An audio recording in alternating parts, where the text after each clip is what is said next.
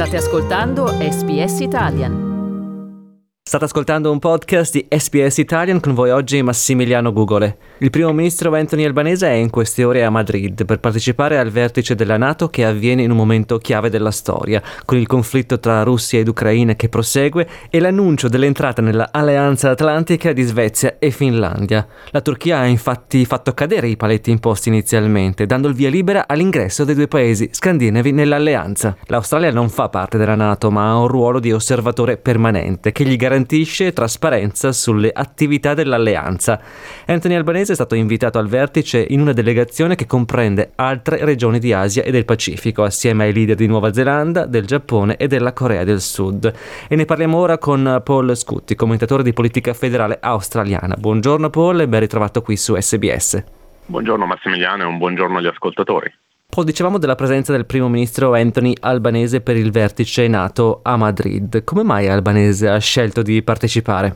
Beh, eh, il primo ministro ha parlato di un momento critico per il mondo intero che ha le prese, come sappiamo, con l'invasione eh, russa dell'Ucraina e eh, oltre alle ovvie conseguenze sulla popolazione ucraina, il eh, albanese ha sottolineato che il conflitto sta avendo ripercussioni negative eh, a livello mondiale con eh, l'aumento generalizzato dell'inflazione e eh, l'Australia non è esclusa eh, da, questi, da, questi, sviluppi.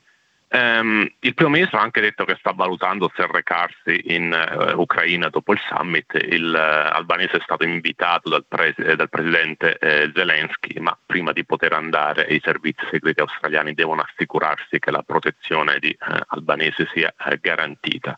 E eh, a parte l'Ucraina, il summit della Nato eh, sarà anche l'occasione per l'Australia per discutere di altri temi. Sulla Cina, ad esempio, eh, Albanese ha ricordato ai membri della Nato come l'Australia stia ancora subendo sanzioni di tipo commerciale, eh, commerciale imposte eh, unilateralmente dal governo di Pechino e lo stesso sta accadendo anche ehm, a membri della Nato come, come la Lituania. Quindi per il primo ministro è necessario rispondere all'aggressività cinese e il modo per farlo è lavorare sulla pace e la sicurezza mondiale. In campo militare invece da un anno c'è stata un'altra notizia, quella dell'estensione da parte del ministro della difesa dei mandati per alcuni leader di massimo rilievo, una decisione che è stata definita insolita, ci vuoi raccontare i dettagli?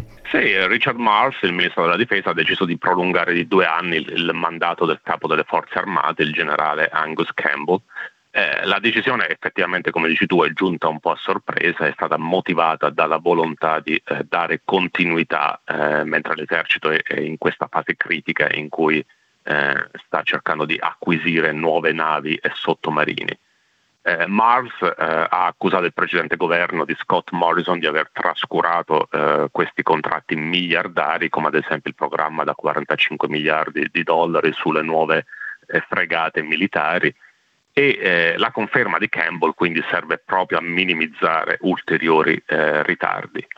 Eh, c'è da dire che il governo sta anche valutando il da farsi sull'accordo con Gran Bretagna e Stati Uniti sui nuovi sottomarini. Eh, il problema è che eh, questi nuovi sottomarini non arriveranno prima del 2040 e prima di allora l'Australia ha bisogno di una soluzione temporanea quando era ministro della difesa l'attuale leader dell'opposizione Peter Dutton aveva pianificato di eh, acquisire eh, dei sottomarini nucleari americani, però vi sono dubbi sulle capacità degli Stati Uniti di aumentare la produzione per far fronte eh, a eventuali richieste australiane.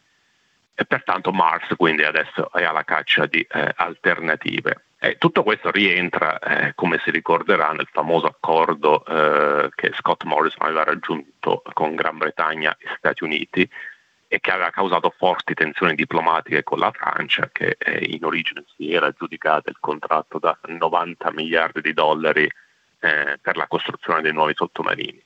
E proprio su questa questione è intervenuto adesso anche l'ex primo ministro Malcolm Turnbull che si è detto ottimista che Albanese riuscirà a stanare eh, la frattura diplomatica con Parigi e secondo Turnbull eh, Albanese è una persona onesta e il suo grande vantaggio è non essere Scott Morrison. Quindi eh, Turnbull ha, ha approfittato ancora una volta dell'occasione per criticare il suo successore. Io vi ricordo che siamo in collegamento con eh, Paul Scutti e Paul, come sta andando a Canberra la convivenza per ora ancora virtuale, tra la maggioranza laburista e gli indipendenti eletti in Parlamento.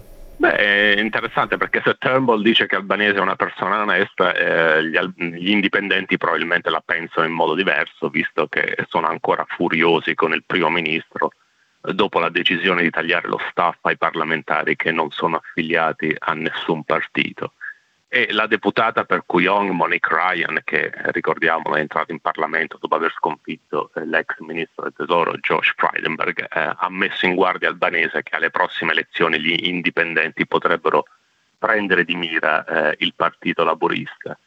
Eh, il gruppo misto è composto da 12 deputati alla Camera e ha chiesto un incontro urgente con Albanese non appena eh, questi tornerà eh, in Australia il governo ha deciso di ridurre lo staff per gli indipendenti da 4 a una sola persona. Eh, per Albanese non è giusto semplicemente che gli indipendenti avessero diritto ad uno staff eh, doppio rispetto ai parlamentari degli altri partiti. Gli indipendenti invece ne ribattono che avere più personale è necessario perché eh, non possono fare affidamento sulle macchine partitiche come nel caso dei laburisti o dei liberali e eh, comunque mentre è in missione eh, in Europa eh, Albanese ha chiesto al governo di tenere le linee aperte con gli indipendenti è possibile che si arrivi ad un compromesso anche perché i laboristi eh, diciamo hanno tutti gli interessi a salvaguardare eh, i posti degli indipendenti perché così facendo complicano la possibilità della coalizione di vincere eh, le prossime elezioni.